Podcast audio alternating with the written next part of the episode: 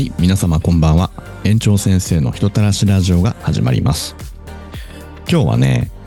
園長先生、施設長研修を受けるたびにイライラするってよの巻です。はい。あのー園長とかね、年に1回施設長研修っていうのがあるんですけど、今のオンラインでやってます。まあ、もう毎年のことなんですけど、もう、なんだろうね、この、もう本当この回は愚痴でしかないでしょうね。あの、もう、感情で喋ると、いや、言ってることはわかるよと。講師陣の方々。それ大事なのは分かってるよと。だけど、そこをやったとしても、根治、問題解決にはならないよねっていう話。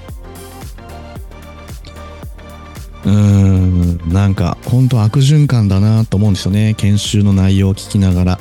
もちろん学び多いですよ。ああ、そういう目線大事だよねとか、いろいろ学べるものも多いんですけど、ただ、そのなんだろう、その研究されてる方々、40年とかね、研究されて第一人者であったりするんでしょうけど、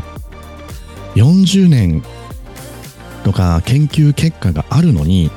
現場で活かされないのはなぜか。それはやっぱり環境という名の国のあり方だなと思ってます。なんかね、現場でどうにかしなさいっていうのしか見えないんですよね。もうこの政治の流れもそうだし、子供家庭庁できてもね、今とある NPO が、もうね、X でめちゃめちゃ言われまくってますもんね。あー、なんだろう。政治ではなく政治屋さんたちが増えてしまった結果、なんか嫌な方向に進んでるんだろうな、この国って思ってますね。なんかこう歴史の勉強してるとね、なんか志の高い方は、その政治家になった時に結構資材投げ打ってでもやる。自分の国をいい国にするんだっていう思いが強くて、志を持った方が多かったと思うんですけど、今の政治家の人たちを見るとそうではないなっていう。まあ私もね、国会議事堂行って議員さんたちにお会いして話を直接聞く機会があるので、なんか、ああ、そうだねって、国民とかの方向は向いてないよねっていうのはやっぱり感じますね。だからね、自分も若い時、25歳の時かな、政治家になりたいって思ったこと、ほんと一瞬ありましたからね。なんかうまくは言えないですけど、その時の自分はいろいろ感じてたんでしょうね。なんか違うよ日本みたいな。もっと良くするためには動かなきゃいかんって思った時期がありましたね。なんかそれを考えると、あの時そっちの方向に進んでいたら、今の自分どうなってたのかねとは思いますけど。ほんとね。あの、政治のね、パーティーのお金の話も、結局解散してうんぬん言ってるけど、そこじゃなくて、悪いことしたら、まあ、ね、罪を犯したらさ、罰せられますよっていうのをなんでしないのかなっていう。まあその話はまたそれてしまうからね、元に戻すけど。そう。なんか、研修でね、うん、そうだよって、それだ、とっても大事にしたいよ。職員さんたちと一緒にね、いい方向に進みたいよって思うけど、思うけど、余裕がないからね。保護者支援の研修も入ってたんだけど、保護者に寄り添いましょうって言っても、寄り添う側の、まあ、体力、時間、まあね、ほんと、全部ひっくるめて余裕って言っちゃうんだけど、それがないと無理よ。なんか、うんとね、幸せって強さと優しさみたいな話をしたかなっていう考え方が僕結構好きで、なんだろうな、優しいだけだと、あの、都合よく使われる。なんかね、自分らしさみたいのをちゃんと持っておかないと、こう、依存してしまう子もいるんだけどね。例えば保育士さんで、こう、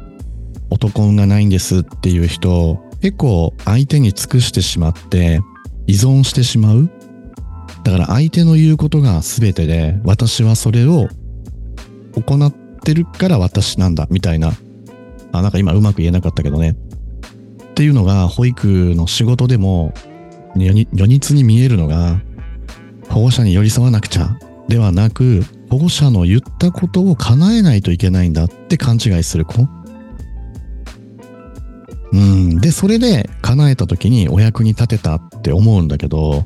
それで保育士さん自身の時間を奪われてるのになんで気づかないのかなっていう。まあ今ね、ちょっと話してて感情を言ってしまったんだけど。だからね、優しいだけじゃダメだし、そこに自分の強さ、まあ、目的だったり、ゴールって言っていいのかな。こういう保育士になりたいっていうものが明確にないと振り回されるよね。だから、楽しく働くとか、幸せに働くとか、生きやすい環境を作ったら、みたいな話をするんですけど、その中には、やっぱり強さと優しさ、両方大事だよっていう話をしてます。なので、なんかね、それで研修で寄り添おうみたいなことを言っても、現実的に難しいよね。うん。なので、まあ、研修受けながら、その、大事よ。保育園側で、例えばこう、保育園を維持していくためには、継続していくためには、こういう努力が必要だよね。っていうのはわかるんですけど、でもそもそも人口減少、少子化、起きた理由は国の政策ですからね。なので国の政策が変わらないと、今の少子化が止まることはないし、世界的に見ても少子化で成功してる国って少ないんですよね。出生率が増えた。やったではなく、増えたけど、増えたからこそ問題があるみたいなところもあるので、それを考えると、今の政治の動きと、世界の流れを見てると、まあ日本あんまり長くはないだろうなと思ってます。えっと、日本という国はあるんだけど、中身が根本変わっちゃうみたいなイメージかな。年々、そう、あの、保護者の質とか保育士の質みたいな話をしてるんですけど、やっぱり保護者の質も下がるなって思ってるんですよ。で、その人が悪いわけではなく、環境の話になるので、保護者も結局ほら、昔はね、子供たちだけで遊ぶ環境があったので、結構そこでこう、社会、小さな社会学んでたんですよ。わかりやすく言うと、ジャイアンみたいなガキ大将がいて、とか、雷親父みたいなね、近所で悪いことすると、こらーって叱ってくれる大人がいたり、今はどうしても家庭の中だけで子供を全部見なくちゃいけないっていう、そら負担しかないよと。昔はね、子供育てるためにいろんな大人が地域もね、関わってたので、みんなで子供を育てるっていう感覚だったので、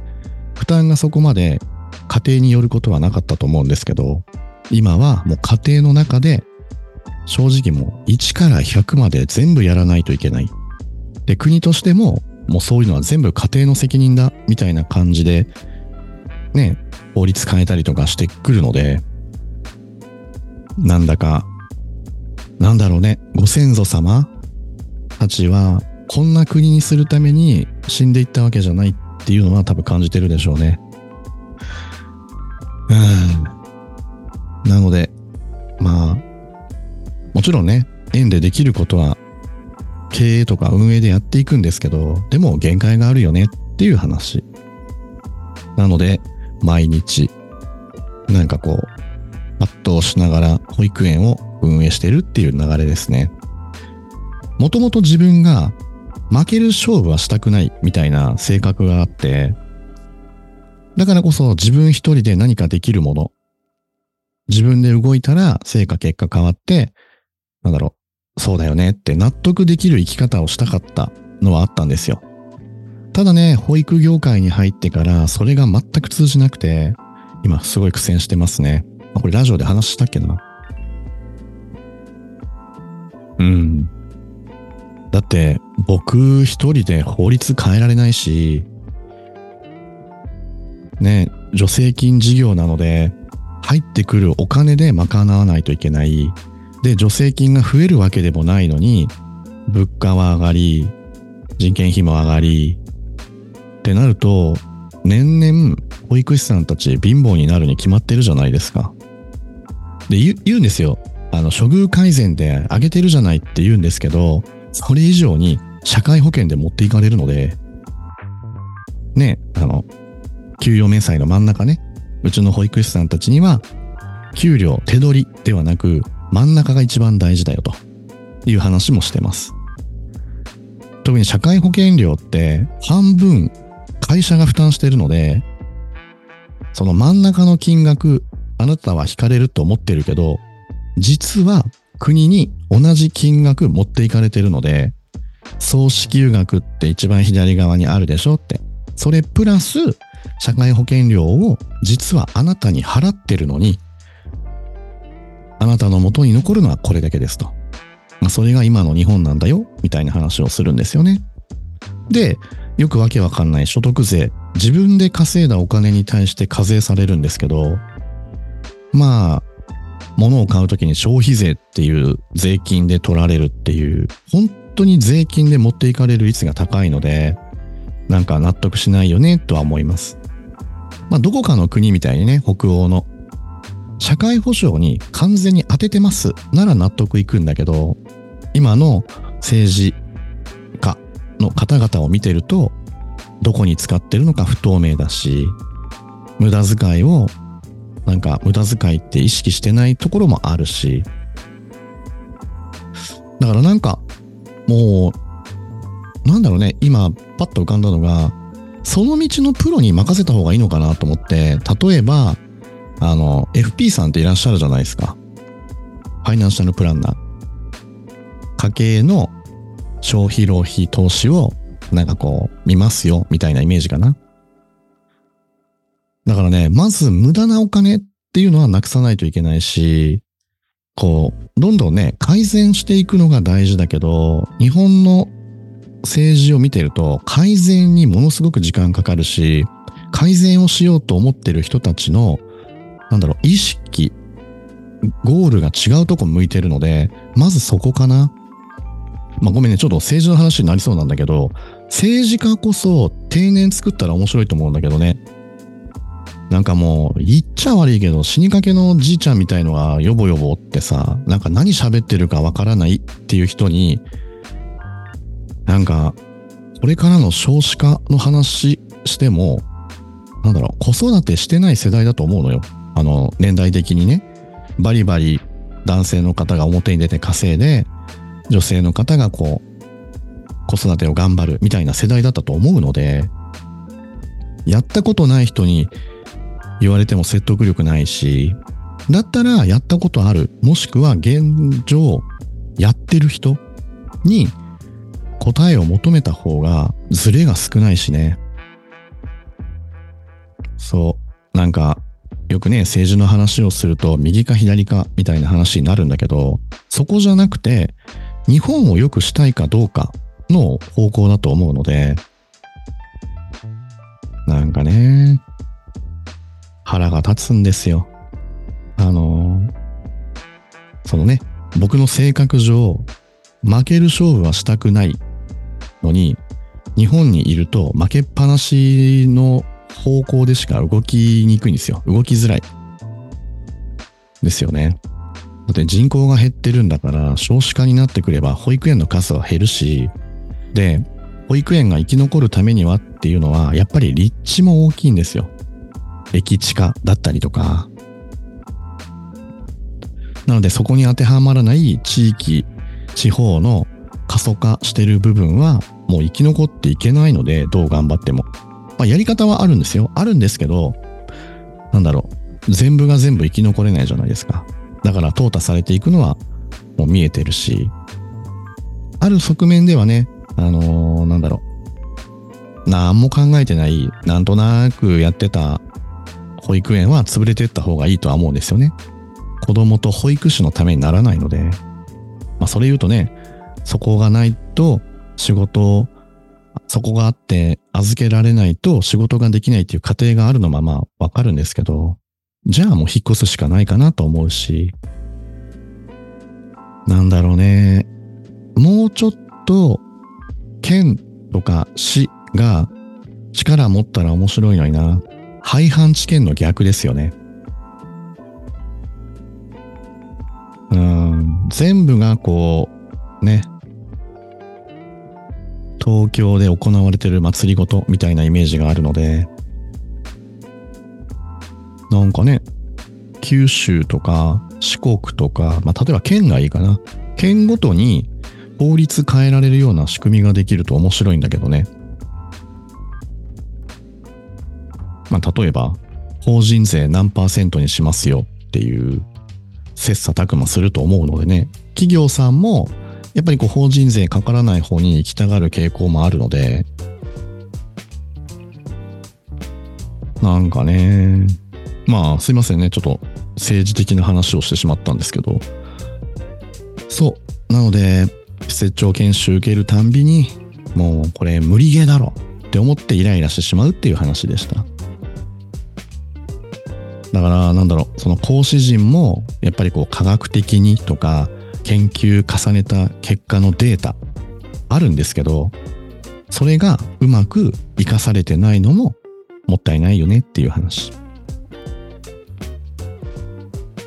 なんか、だからかな、最近周りに政治家になりたいとかっていう人たちが増えてるのは、自分の周りに。だからこう、このままじゃ良くない。なんとかしなくちゃって行動を起こそうってしてる人たちがいるのはまだ良かったですね。